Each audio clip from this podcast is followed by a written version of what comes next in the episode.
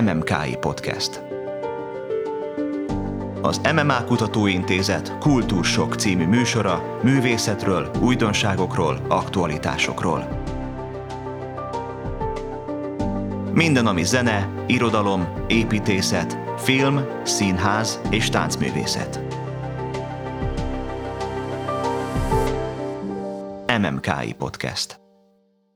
Köszöntöm a kedves hallgatókat! Önök a Kultúrsok sorozatot hallják, a Magyar Művészeti Akadémia Művészetelméleti és Mozertani Kutatóintézetének sorozatát. Én is üdvözlöm a kedves hallgatókat, Windháger Ákos vagyok, ennek a intézetnek a munkatársa. Windháger Ákos kollégámmal együtt nagyon sok szeretettel köszöntjük Michael Kropf koreográfust, az Inter-Európa Balett alapító vezetőjét, menedzsert, aki számos nyugat-európai balettben, balett együttesben volt már vezető, többek között például a Bécsi Volksopernak is volt vezetője, és akkor én rögtön annyit mondanék, egy olyan mondatot fogok mondani, ami az egész magyar lakosság számára ismerős, mondjuk egy bizonyos korosztályon felül, bár szerintem lehet, hogy mindenkinek, egyszer véget ér a lázas ifjúság. A kedves podcast hallgatók nem látják, hogy ki ül itt velünk együtt, de valószínűleg, hogyha meglátnák, akkor rájönnének, hogy honnan ismeri őt egész Magyarország. Ez micsoda? Hát először is köszöntök mindenkit. Hát ez a micsoda, az körülbelül 20-25-28 évvel ezelőtt történt, de egyébként már nem ismernek föl, mert azóta egy kicsit meghíztam, kevesebb lett a hajam, és nem lettem ekkora művész.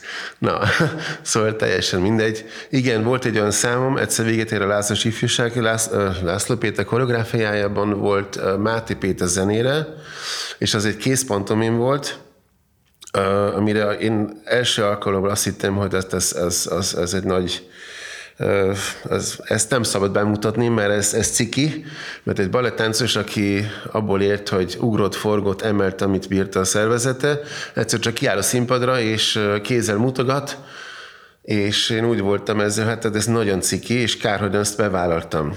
Hát ehhez képest, hogy azon, az, azon a napon egyébként a Tália Színházban volt az ős bemutatója, Előttem a kollégák forogtak, ugrottak, és hát mindenkinek volt hatalmas nagy taps.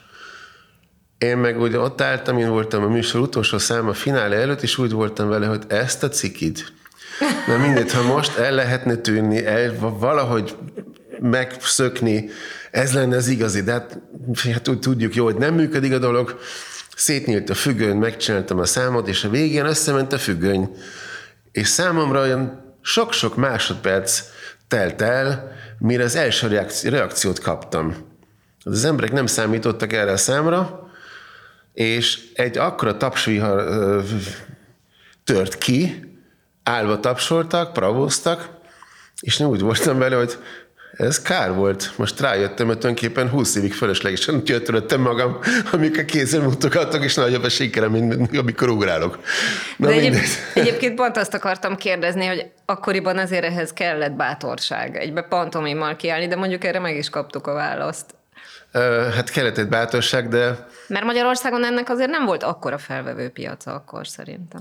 Hát nem, egyébként most sem lenne az szerintem. Ez, ez egy kuriózum volt, ami akkor ott épp jó helyen, jó időben lett megcsinálva, és így lett egy, hát ugyan az egész szám azért, azért jött létre, mert nekem volt egy balesetem.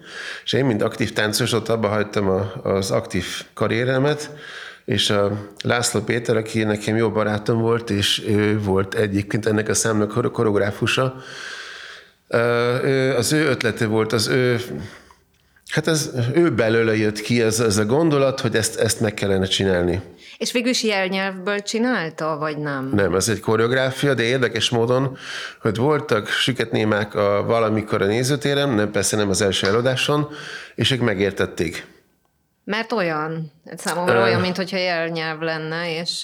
Igen, és hát az, az, a, szóval mondom, nekem az nagyon furcsa volt, és akkor az első előadás után az szinte az összes nagy magyarországi rendező, koreográfus ott állt az, az öltözőm előtt, és mindenki külön-külön gratulált, és így aztán pillanatok alatt bekerültem a televízióba, ilyen műsorba, olyan műsorba. De azért ehhez kellett bátorság, nem? Kiállni. Igen, így, és ahogy akkor, mondtad itt az elejét, hogy jó, de lesz. És akkor Hát végeredményben ott tartottam, hogy én ebből a számból éveken keresztül tudtam volna megélni, ha szerettem volna, de nem, nem ez volt a célom.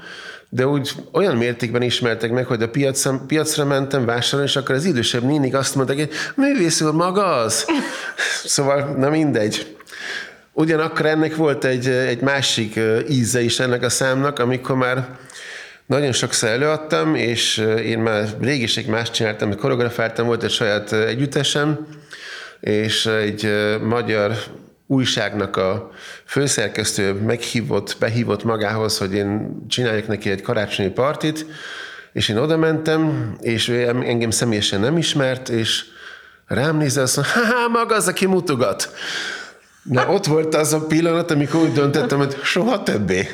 Én már nem... Én Nem azt, hogy többé. Mi mindent csináltam színpadon, hány darabot koreografáltam, mi minden volt az életemben, ez képest ez a szám persze azért sikeres, vagy azért közismert, mert televízióban volt, és nagyon szerették. Szerintem nem csak azért, szerintem ez az egész jól sült el, és épp azt akartam kérdezni, hogy te nem pantomim, soha többé nem pantomimoztál? Nem. Hát ebből egy elég. Egy, most tehát ezt folytatnám, az olyan, mint egy rossz tévésorozat. Az első az tök Nem jó. ugyanarra gondoltam, csak magára a műfajra, tehát hogy a pantomimot Nem. egyáltalán nem próbáltam. Nem, nem, nem próbálkoztam többé, de hát aztán végül is voltak még máskor is próbálkozások, azért né, néhányszor még megcsináltam, vagy azért, mert barátaimnak szólt, vagy mit tudom én, de utoljára egy jó pár évvel ezelőtt a Nemzeti Színházba kértek fel rá, hogy, hogy csináljon Csinálj meg, meg. és én mondtam az illetőnek, aki engem személyesen nem ismert, hogy Uram, azért tudja azt, hogy én már nem így nézek ki, már, már, már ennek teljesen más az íze, teljesen más, a, szóval másképp néz ki. Azt mondta, hogy nem baj, nem baj. Na mindegy, megcsináltam, és a Nemzeti Színházban is végén az egész nézőtéren mindenki fölállt, és állva tapsoltak. De azért ezt nem szeretnénk kihívni, hogy még egyszer, a sorsot nem akarom kihívni, hogy még egyszer ezt ö, Hát nem csak azért kérdeztem, mert akkor úgy látszott, hogy pantomimban nagyon jó vagy, számomra legalábbis, mikor megnéztem. Hát igen, ezt. de- Azért kérdeztem ezt tőled, de ezek szerint nem volt szíved csücske a dolog. De nagyon szerettem, de ennyi volt. Ennyi volt. És a pantomim, a a pantomim mondván tehetségemet, azt azért kihasználom, mint koreográfus, mert ugyan darabokban is sok mindent ki kell fejezni, és a balett koreográfiákban ugye nincs szöveg, és akkor a pantomim egy nagyon fontos része, része annak, hogy az emberek megértsék, hogy miről szól a darab. Akkor térjünk át a másik ismert dologra, ugye ez a morbid gyerekmese, amit szerintem az egész világ ismer, Japán, Magyarország, nem tudom én, angol-német nyelvterület, ez a Max és Moritz, ami végül is Rossini zenére ment, és a legismertebb koreográfia a tiéd. Ugye ebből? Én szerintem, amit ma ismerünk. Én is úgy tudom. Vagy hát, leg, ami a legtöbbet játszott. Hát az egész az úgy alakult, hogy 1900, azt hiszem, hogy 84-ben volt ennek a világős bemutatója Münchenben, és én ott, én ott voltam az egyik főszereplő. Aztán ez jó sok, sokszor ment, még annó, és akkor az a darab egyszer csak eltűnt. És akkor a harangozó Gyula, aki nekem nagyon jó barátom egyébként, ő volt a Bécsi Státszop és Volkszópan, ő volt a főnökem, szóval én úgy voltam a Volkszópanak a művészeti vezetője, hogy ő volt az igazgatóm, csak ő leosztotta nekem a Volkszópat, hiszen három helyen nem tudott egyszerre lenni, mert az ő feladata volt a Státszop, a Volkszóp és a Ballettintézet. És, és megkérdezte tőlem, hát, hát mit gondolsz, hogy mit lehetne csinálni a Volkszóp közönség számára, azért másfajta közönség a Volkszóp, mint a Státszóp. A Státszópbe betévednek a turisták, mindegy, hogy mit játszanak, és akkor azok fogyasztanak kultúrát, amilyen formában csak kapják. A, a folkszopra az azonban egy másfajta közönség, mert a folkszopra az inkább egy olyan fajta béletes rendszerben működik, ahol szinte majdnem csak osztrákok mennek, és inkább családok, még szóval más jellegű színház. Holott az is egy operáz. Na és akkor én, én arra... volt oda jegyem egyszer, csak ugye pont jött a Covid. Úgyhogy én, mint Értem. Bécsi. Értem. De hát Na, alapvetően Bécsi. Igen, és, és tulajdonképpen én, a, a, én akkor javasoltam azt, hogy legyen Max is Moritz. Mert ugye ő ezt ismerte, ismerte a régi verziót, és azt mondja, ja, ez tök, tökéletes ötlet, és hogy, hogy az egyik kollégámmal együtt csináljuk meg, aki szintén annól a régi verzióban táncolt. Aztán mégis a kollégának, kollégának volt egy nagyon súlyos autóbalesete, úgyhogy akkor is az első verzióban a darabnak a nagy, nagyon nagy részét azt én koreografáltam, néhány pic kisebb jelentet csinált meg ő, úgy hívják, hogy Barbai Ferenc, És, és aztán végül is a másik premiéren mondjuk az Eszeni Altóoperában, ott már csak az én nevemhez fűződik a darab. Hát mondhatom azt, hogy nagyon sikeres, mert mint balett darab, úgyhogy nem egy hattyúktava, nem egy diótörő, ami ugyanaz ismertek darabok, ismertek darabok. 80, tudomásom szerint a két színházban 86 eladást élt meg, és mind a két helyen 1400 nézővel, mindig telt házzal. És nagyon jó, és sajnos csak részeket lehet találni belőle az interneten, legalábbis én nem találtam. Igen, mert jogilag nem lehet az egész darabot, jogilag nem lehet az egész darabot játszani. Kitenni. Uh-huh. Hát nagyon szívesen valamikor bemutatnám máshol is. Ugyanak... Épp ezt akartam kérdezni, mert az is egy olyan dolog volt, ami nagyon jól sikerült, nem? Tehát nyilván nem véletlenül lett siker. Hát végig is a ősben mutat, az én első premiéremen a, a két világsztár táncolt a főszerepet. Az egyik volt a Daniel Simkin, aki a New, York, New Yorkban a színházban az első szólista volt nem tudom hány éven keresztül, aki világszerte betáncolja az egész, az összes nagy színházat, operaházat, a másik pedig volt a Denis Cserevicsko, aki talán világszerte nem annyira ismert, mégis az Bécsben az első szólista, és hát egy hatalmas tudású, egy, egy nagyszerű művész, egy nagyszerű táncos, és az volt a szerencsém, hogy ők ketten, mindketten szinte egy idősek, egy évben, egy hónapban születtek, egy hétes, egy hetes különbséggel.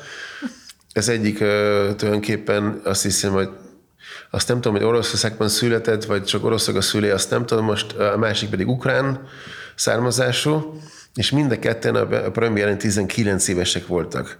És ugyan két fiatal fiúról van szó, ami aztán hát abszolút ők voltak az alkalmasak ezekre a szerepekre.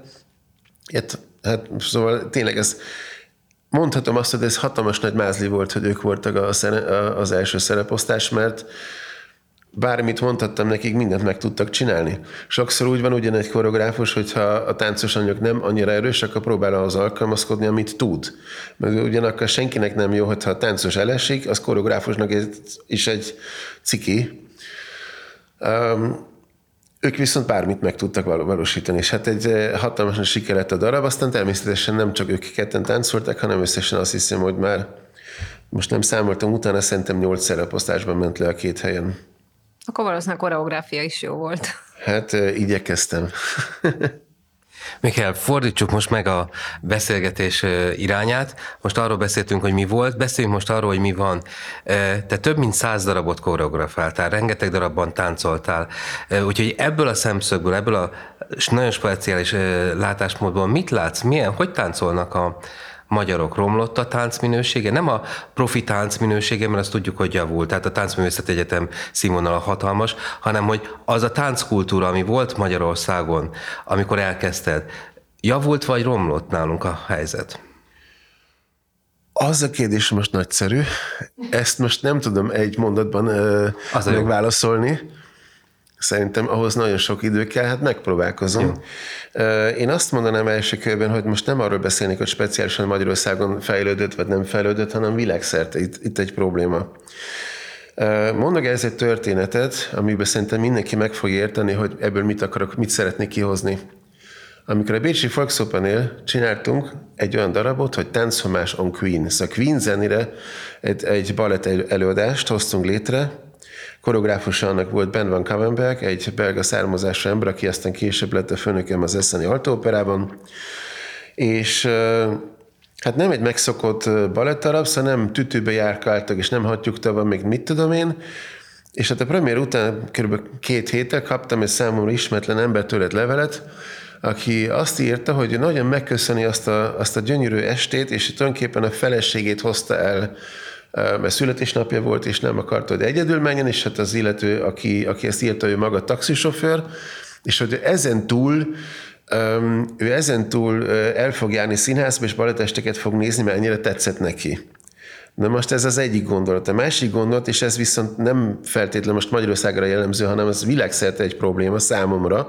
Aztán lehet, hogy most ezért sokan fognak engem megölni, vagy megtámadni a probléma az, hogy ugyanak ez visszafelé is működik, hogyha egy ember, aki nem nincs hozzászokva, hogy járjon tánc előadásokra, balettestek, nem feltétlen balettest, táncról beszélek, és nem olyan élményt kap, ami, ami számára jó, hanem pont azt, hogy nem tetszik neki, akkor ezen túl ő nem fog színházba járni. Szóval az, hogy vannak rossz előadások, vagy rossz együttesek, vagy, vagy nem azon a színvonalon vannak, mint ahogy kéne, az sok mindenkinek több kárt okoz, mint hogy, mint hogy ez bárkinek is jó lenne. Ez egy furcsa dolog, és uh, ugyanakkor persze mindenki örül annak, hogyha mondjuk van egy táncművészeti egyetem, és nem csak Magyarországon, hanem vannak mindenféle balettiskolák, és minden iskola vezető, még pedagógus arra törekszik, hogy nyilvánvaló a tanítványok uh, tudjanak elhelyezkedni. Ez tök jó. Minél több együttes van, annál többen tudnak elhelyezkedni. Végül is cél az, hogy tudjanak ebből valamilyen szinten megélni. Ugyan a táncos nincs nagyon megfizetve sehol, de hát legalább tudjon elhelyezkedni. Igen, ám csak azt viszont azt eredményezi, hogy minden utcasarkon, azt túlzásban mondom, ez nem, nem, nem így van, minden utca, utcasarkon van egy együttes, és akkor ez viszont anyagilag, anyagilag nincs annyira megtámogatva, nem tudnak olyan produkciókat létrehozni, illetve lehet, hogy nincs is rá lehetőség, mert adottságilag, és akkor ez nem biztos, hogy ez egy jó reklám. Szóval ez egy oda-vissza egy érdekes játék, és az, hogy hova fejlődött, Hát a klasszikus balettban a technika biztos, hogy nagyon, nagyon fejlődött az elmúlt 30 évben, és nem csak Magyarországon, hanem világszerte.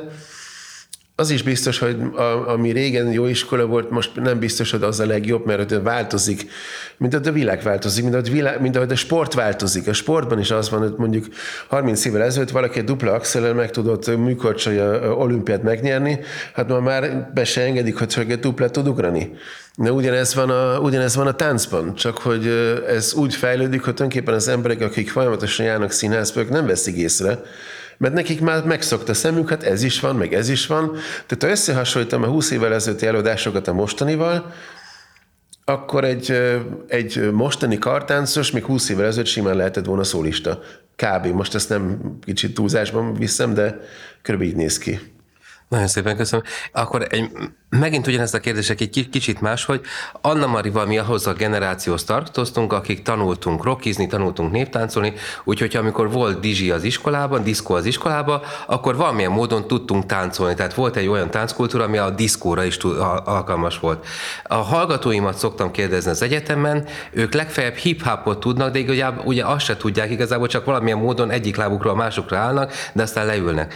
Az a kérdésem, hogy visszacsap-e ez valahol a, a, akkor, amikor rendezel. 60 évvel ezelőtt írdatlan mennyiségű ember tanult Magyarországon zongorázni, zenélni, énekelni, tehát amikor elmentek egy szimfonikus hangversenyre, akár Beethovenre, akár Bartókra, mivel képzettek voltak, ezért élvezni tudták azt, hogy, hogy, hogy ott valamit látnak. Ma ez nagyon-nagyon nem így van, úgyhogy látjuk a közönségen, hogy a tételekbe beletapsolnak, alapvetően nem tudják végigkövetni, hogyha egy 12 perces szimfoniatétel van. Tehát ebből a szempontból mit látsz a, a zene a közönségünknél, a, akár Magyarországon, akár máshol. Milyen a közönség? Tud követni? Tudja látni? Tudja érteni? Uh, megint egy jó kérdés. Uh, nem tudok egyszerűen megválaszolni. Én azt gondolom, hogy az alapvető probléma az, hogy a színházak nagy része uh, azt gondolja, hogy a közönség az magától jön. És az nem így van. Én azt gondolom, hogy először is nagyon sok színháznak az lenne feladata, hogy gyerek vagy ifjúsági programokat kéne létrehozni, és nem pedig dedos programokat, hanem színvonos programokat, mert azt gondolják, hogy ha gyerekprogram, ez lehet olcsó. Ketten kiállnak a színpadra, mondanak valami butaságot, és akkor ez már jó. Igen, lehet, hogy jó, a gyerek lehet, hogy nevet, de hogy magát a kultúrát és a, a kultúrához, kultúrához való ö, szemszöget, azt nem, azt, azt nem tanulják meg, ezt nem, ezt nem kapják meg. Na most mit várunk el egy olyan, egy olyan mondjuk egy olyan if, ifjú vagy, vagy fiatal embertől, aki, aki nem kapta meg ezt a, ezt a lehetőséget, hogy normális színházba járjon, a, mit várunk el tőle, hogy, hogy nem fog a zenéhez érteni, egyébként is azt gondolom, hogy a, sajnos a, a televízióban nem kulturális műsorok vannak, hanem főképpen azok a műsorok, ahol nem kell sokat gondolkodni, ez lesz jó a népnek, én szerintem nem jó a népnek, szerintem a kultúra az egy nagyon fontos rész, és a, a, ami mindennapjainkban nem, nem csak úgy van, hogy, hogy ez teljesen mindegy, úgyis egy páran szeretik, és a többieknek nem, nem tartozik. Igen, probléma az, hogy nincs, nincs megnevelve a, a, az ifjúság, nincsenek megnevelve az emberek a kultúrát, de nem azért, mert nem akarnak, hanem, kapnak, hanem nem kapnak rendes lehetőséget rá. És igen, probléma az, hogy most már olyan nagyon sokan, akik régen Régen a gyerek el, elment vagy zongorázni, vagy hegedülni, vagy sportolni, vagy valamit csinált, tehát ma már ülnek a komputer előtt, és így szórakoznak. Nagyon szép és jó, valamilyen formában fejleszt, de nem, nem abba az irányba, amire én azt amiről azt gondolnám, hogy ez jó, mert a kultúra az minden, minden területen egy fontos tényező. Nem csak az, hogy most a tánc. A tánc az egy dolog, de az, hogy a zene, az ének, a, sorolhatom, most nem, nem ez a lényeg. A probléma az, hogy nincs, nincs rá rendes nevelés meglehetősen sok darabot csináltál Magyarországon is. Van-e olyan, amit szívesen elmesélni, hogy a gondolattól a megvalósulásig az milyen volt? Tehát ugye arra vagyunk kíváncsiak, hogy a költő az jár, és egyszer csak beugranak a rímek, asszonáncai. A zeneszerző jár, és valahol egyszer csak megjelenik a fejében egy harmónia sor, ami kialakul benne. A, erre lennénk kíváncsiak, hogy te esetedben van-e ilyen, amit így el szívesen megosztanál le velünk, hogy az ötletből lesz egy dzsungelkönyve, vagy egy, vagy egy Jézus Krisztus, um, vagy bármilyen. Ahhoz azt kell mondanom, hogy az, hogy, hogy, hogy eljutottam ideig a szakmámba, az tulajdonképpen 80-85%-ban Magyarországnak köszönhetem. De ugyanakkor, mert itt, itt kaptam meg az iskolát, itt kaptam meg a, a, a lehetőséget, hogy koreografálhassak, és így tovább. Ugyanakkor a másik probléma, vagy ami, ami a probléma, hogy mivel nem vagyok magyar állampolgár, én ezért semmilyen fajta támogatást soha nem kaptam Magyarországon. Én amit csináltam Magyarországon, azt megbízásból, vagy saját akarat erőmből, meg saját gondolataimnál fogva próbáltam megvalósítani. Igazán a nagy darabokat, amit, amit létrehoztam, azt egyik sem csináltam meg Magyarországon. Szóval itt uh, én ugyan 2005-ben mentem a Bécsi Volksoperezni, és előtte voltam 10 évig, 10 éven keresztül volt egy kisebb társulat a Magyarországon. Na most jogosan mondja a szakma azt, hogy ez nem egy társulat volt, hanem ez egy Hakni Brigárt volt. Igen, nem, de a Hakni Brigárt az az azért volt Hakni Brigárt, mert én voltam az, aki nem kapott támogatást. Hogyha kaptam volna valami fajta lehetőséget, hogy ne kell nekem minden egyes tévéműsort, még mindenféle dolgot bevállalni, akkor tudtam volna művészkedni, mint hogy későbbek folyamán kiderült, hogy tudok olyat is, de mindaddig, amíg erre nem volt anyagi lehetőségem, addig ugyan maradt egy Hakni. Hát a Hakni Brigád azért az mégiscsak a Magyar Állami Operaházban, aztán végül is az operabetéteket csinálta, még egy csomó helyen, font, nagyobb helyeken feléptünk, de sose volt lehetőségem arra, hogy kibontakozhassak. Elmentem Ausztriába, és akkor ott jó, szerencsém volt, mert ez nem egyértelmű, ez mindenkivel így, így van, de hogy kaptam lehetőséget a Volkszopanél koreografálni, hogy a Staatsopanél csináltam egy, egy darabot, meg még azt tanítottam ott és egy több helyen. Szóval Magyarországon igazán nincs az a darab, amit ától zég átgondoltam, mert általában megrendeléssel dolgoztam. Ha most mondjuk beszéltünk a dzsungelkönyvről, az az abszolút az én fejemből pattant ki, de az egy jó cím, az egy aranyos sztori, és én mindig is amit az előbb említettem, én azt gondolom, hogy a, a fiatalságot is be kell, be kell hozni a, a színházba. Viszont, ha olyan darabot csinálok, amit csak a gyerekeknek szól, akkor a felnőtt nem jön el. Ha nincs felnőtt, nem hozza el a gyereket. Ne ergo próbálkozom az, hogy családi programokat hozzak létre, ahol mindenki, én azt szokták megkérdezni, hogy milyen célközönsége van a darabomnak. És akkor szoktam mondani, 5-től 95 éves korig. Tehát, ha valaki 96 és még fit, akkor is jöhet. Na most ezen szoktak nevetni az emberek, de valóban ez, ez az igazság, mert nem akarom behatárolni, hogy csak a gyerek, vagy csak a felnőtt. Nem. Legyen egy szórakoztató program, és én gondolom, én nekem ez az utam. Aztán lehet, hogy már aki más másképp gondolja, és hát a dzsungelkönyv esetén ott, ott a zenét azt megírattam, de az abszolút az én koncepcióm alapján, a díszlet az én koncepcióm alapján, minden a, az én elképzésem alapján készült. Na most ezután például nem költ rögtön utána, hanem később csináltam egy Beethoven darabot, ahol a kosztüm kivételben minden én csináltam. Én találtam ki a, a sztorit, hát nem Beethoven sztoriát nem kellett kitalálni, de a darabot csinálni, az mondjuk nem, nem van egyszerű. A dramaturgiát megrendezni, én álmodtam meg a díszletet, a vetítést, a koreográfiát, és, és a minden zenét, egyéb. ugye? Jól emlékszem, akkor te eléggé beleástad magad Beethoven Igen, zenéjébe. Persze. Én és mindent, azt te állítottad Én végül állítottam is össze. össze a zenét, és akkor már csak egy csak volt egy kolléga, aki a, aki a, a zenész szerkesztést megcsinálta, hogy hangnemben, magasságban valami kivágni, hát mondjuk a 9. szimfónia túl hosszú lett volna, akkor csak ezt játszom, úgyhogy ebből csak egy részletet vettünk ki, de azt, hogy milyen részletet, azt megint én állapítottam, meg ezt megint én mondtam el, mit szeretnék. Szóval ilyen darabok vannak, most is lesznek ilyen darabok, amiben amiben én átozéig szinte mindent csinálok, talán nem akarom a színpad képet, vagy a díszletet nem akarom megint én kitalálni, de de igen, most, most vannak ilyenek, régebben nem volt, hát ezért nem, mert nem volt rá lehetőségem. És ugye Anna Marival nekünk a kedvencünk az, ami a most a legfrissebb, hogy ez a Boros Misi, Bogányi Gergős dolog. Az megvolt, nem? Megvolt, igen, június 18-án. Ez a Fertőrákosi Barlangszínházban volt, ugye, ami már magában egy nagyon érdekes helyszín, legalábbis így nézőként elég érdekes volt. Illetve a dolog érdekessége, hogy két zongorára dolgoztál. Igen, hát... Gyakran dolgozol élőzenére? Az, igen, igen, csak nem feltétlen zongoristákkal, és nem, hanem zenekarokkal. Hát ez egy hatalmas nagy élmény volt. Bogányi Gergely, Boros Misi, Varga Gábor és Binder Károly. Az volt az alcíme, hogy táncmű az zongorák királyaival? Igen, vagy igen, igen. igen.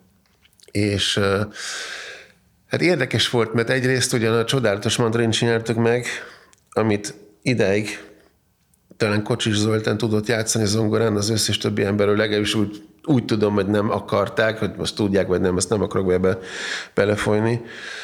És egy nagyon érdekes dolog, hogy zongorára megcsinálni a, a, a csodálatos mandarint. Nem egy egyszerű mű, szóval nem egy fülbe mászó zene, viszont egy nagyon ért, értékes mű. És ugyanakkor a másik részben volt a bolero. És a bolero az ugyan egy közismert darab, és egy közkedvelt darab. Na most viszont a bolerónak az a hátrány egy idézőjelbe, hogy mindenki megszokta azt, hogy nagy zenekarral, és azt most két zongorával megcsinálni, az egy kihívás az angora művészek iránt, szóval az nekik egy feladat, de meg kell mondjam, a közönség nagyon jól fogadta. Én nagyon féltem attól, hogy utólag kiderült, hogy fölösleges volt a félelmem, hogy én nagyon magasra, vagy nagyon nagyra becsülöm a Bogányi Gergelyt, nem csak őt, másik három kollégát szintén, de hát ő volt a, hát az ő zongoráját is használtuk, hogy úgy voltam vele, hogy úristen, el, majd meg fog felelni neki a koreográfia, majd amit lát majd. Mert az első próbanapon, amikor, amikor találkoztunk, és én már az én részemet megcsináltam, természetesen megmutattam nekik, és én nagyon féltem egy kicsit, vagy nem, nem kicsit, nagyon féltem attól, hogy mit fognak szólni. Tetszik-e nekik az, amit látnak a színpadon? Hát hiszen akárhogy nézzük, ő a lényeg, vagy ők a lényeg, akkor is, ha ők időzőben csak fönt vannak, és csak a, mert egy emelvényen voltak rajta, és így, így lehetett látni őket. De el voltak ragadtatva, nagyon jó volt a, a, az együttműködés, és te mai napig is nagyon jó, jó viszonyban vagyunk, mondjuk így. Igen, hát ez egy nagyon érdekes zenetánc koprodukció volt. Végül is ugye itt fölöttetek volt a két zongora, igen. És ti lenne a színpadon. Igen, és hát mi az végül is a Csodálatos Mandarinben ugyan van hét szereplő, és abban volt két sztár, az egyik volt a Irina Cimbál, aki a Bécsi Státszópában is táncolt, most már nincs ott, de ő három operázban világszerte volt főállásban, az összes létező nagy szerepet eltáncolt, ami létezik a klasszikus balettban, a hattyogtavától kezdve a diótőre Csipkérósig a Sizel, Kopélia, Majelink, Onyegin, most sorolhatom, szóval az összes ilyen főszerepet eltáncolta. A férfi pedig a, mandarin maga az a Misha Szosnovszki volt, aki egy Moldávia származású ember, aki már gyerekkorában, gyerekkorában Bécsbe került, és ott először konzervatóriumon ment tanulni, és egy nagyszerű táncos, mondjuk a klasszikus szemmel szemmel nézve nem egy herceg típus, de egy fantasztikus karaktertáncos, és Romeo-tól kezdve ilyen nagyobb szerepeket a Bécsi Operában táncolt, azt hiszem 16 vagy 17 évig volt szólista. Most ezt azért mondom, hogy kihangsúlyozom azt, hogy 16-17 évig, mert azt a hallgató számára az mondjuk egy kicsit furcsa, hát akár ezek szerint ez már nagyon öreg táncos, már 17 évig állt a színpadon. Hát, mint táncos lehet, hogy nem fiatal, mint ember még nagyon fiatal, és nekem fontos volt, hogy a Mandarins főszerepében, meg a cím szerepében és a lány Mandarin lányban, én nem szerettem volna 20 éves szereplőket, mert ugyan művész, ez egy művészi feladat.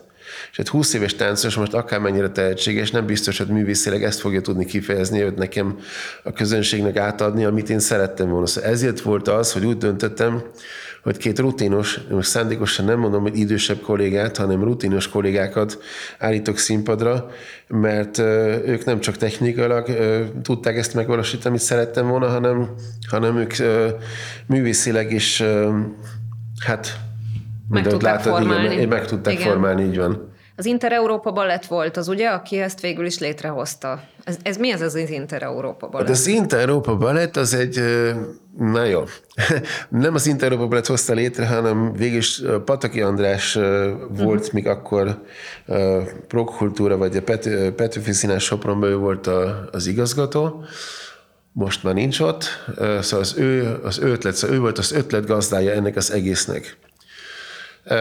És én közben, mert ugyan én a Soproni Színháznál dolgozom most, mint projektmenedzser, ami most sokan megkérdezték tőlem, hogy ez mit takar, és azt szoktam rá mondani, hogy mindazt, amit mások nem csinálnak, azt megcsinálom én.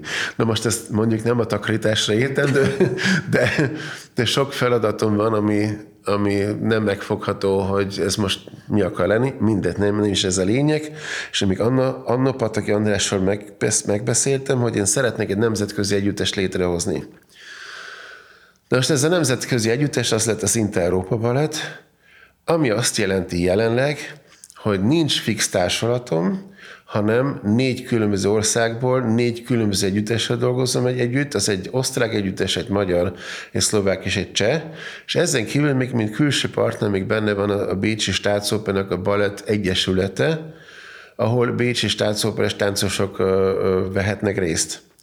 Szóval ilyenfajta kooperációim vannak, azt nem zárja ki, hogy mondjuk egyszer bekerül egy német együttes, vagy valami ilyesmi. Szóval egy nemzetközi együtt, együttest álmodtam meg, ami nyilvánvaló nem egyszerű összekoordinálni, mert hát két vagy három egy, egy, együttest összekoordinálni, hogy mikor kinek van ideje próbálni, és kinek mikor van ambíciója valamit is csinálni, azért, azért külön ügy, de hát ez a kihívás.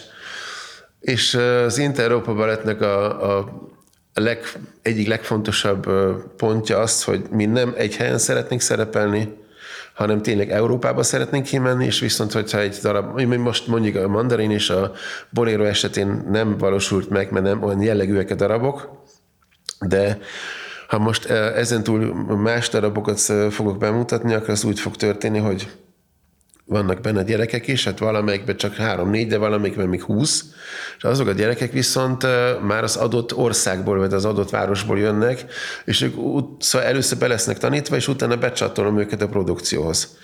És én azt gondolom, hogy egy nemzet, szóval a tánc amúgy is nemzetközi. Az ugyan, egy foci csapat. Na most egy nagyon szép, hogy a Real Madridban játszik három spanyol, és ezen kívül brazilok, argentinok, és nem tudom mi, most a táncban az ugyanez van Hát nem feltétlen a, a Bécsi státszobban is, hát mitten van egy, nem tudom most hányan vannak, de gondolom egy kézen lesz, elszámolhatom, leszámolhatom, hogy hány osztrák táncos van ott, mert osztrákból, igazi osztrákból nagyon kevés van, aztán van egy csomó olyan, aki fölvette az osztrák állampolgárságot. Na minden, ebből azt akartam kihozni, hogy, hogy a tánc nemzetközi és akkor, akkor miért, nem, miért, nem, miért nem mennék nemzetközi szintre, és nem, nem, miért nem próbálnék eh, külföldön is eh, előadásokat tartani, minél több helyen, minél több ember lássa. Ha itt most létrehozok egy színházban egy produkciót, akkor ezt egy bizonyos kör látja. De azt a pénzt, amit ráfordítunk egy produkcióra, azt itt nem csak egy város és egy színházban látják, hanem egész Európában. Tulajdonképpen utaztatható produkciókra gondolsz? Igen. Is. Is is, is, és a gyerekszereplők pedig helyből. De végül is utaztatható produkcióról. Abszolút, hm. mindegyik, igen. Akkor zárjunk egy vidám témával. E, lehet, hogy volt is már ilyen a, ezekbe, ezzel az Inter-Európában, hogy operarendezők mindig panaszkodnak, hogy a nagyon ritmikus jeleneteket, mondjuk a Carmenban, nagyon nehéz megrendezni, mert hogyha ritmusra mozognak az emberek, akkor ez nevetségesé válik amikor rád bízzák akár a Kárment, akár bármelyik operát, amiben szerepe, be kellett segíteni, hogy tudod ezeket az elemeket kezelni? Hogyan lehet ezt egy jól? Van-e valami vicces történeted? Hát én azt gondolom, hogy ha egy, egy rendező nem tudja, hogy ritmusra kell mozogni, akkor azt gondolom, be van oltva a mozgás ellen.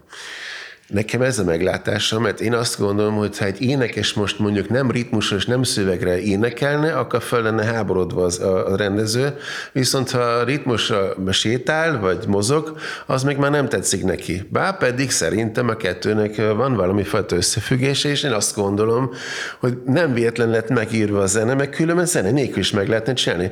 Az énekes énekelhet szöveget, ez zene nélkül. Akkor így jó.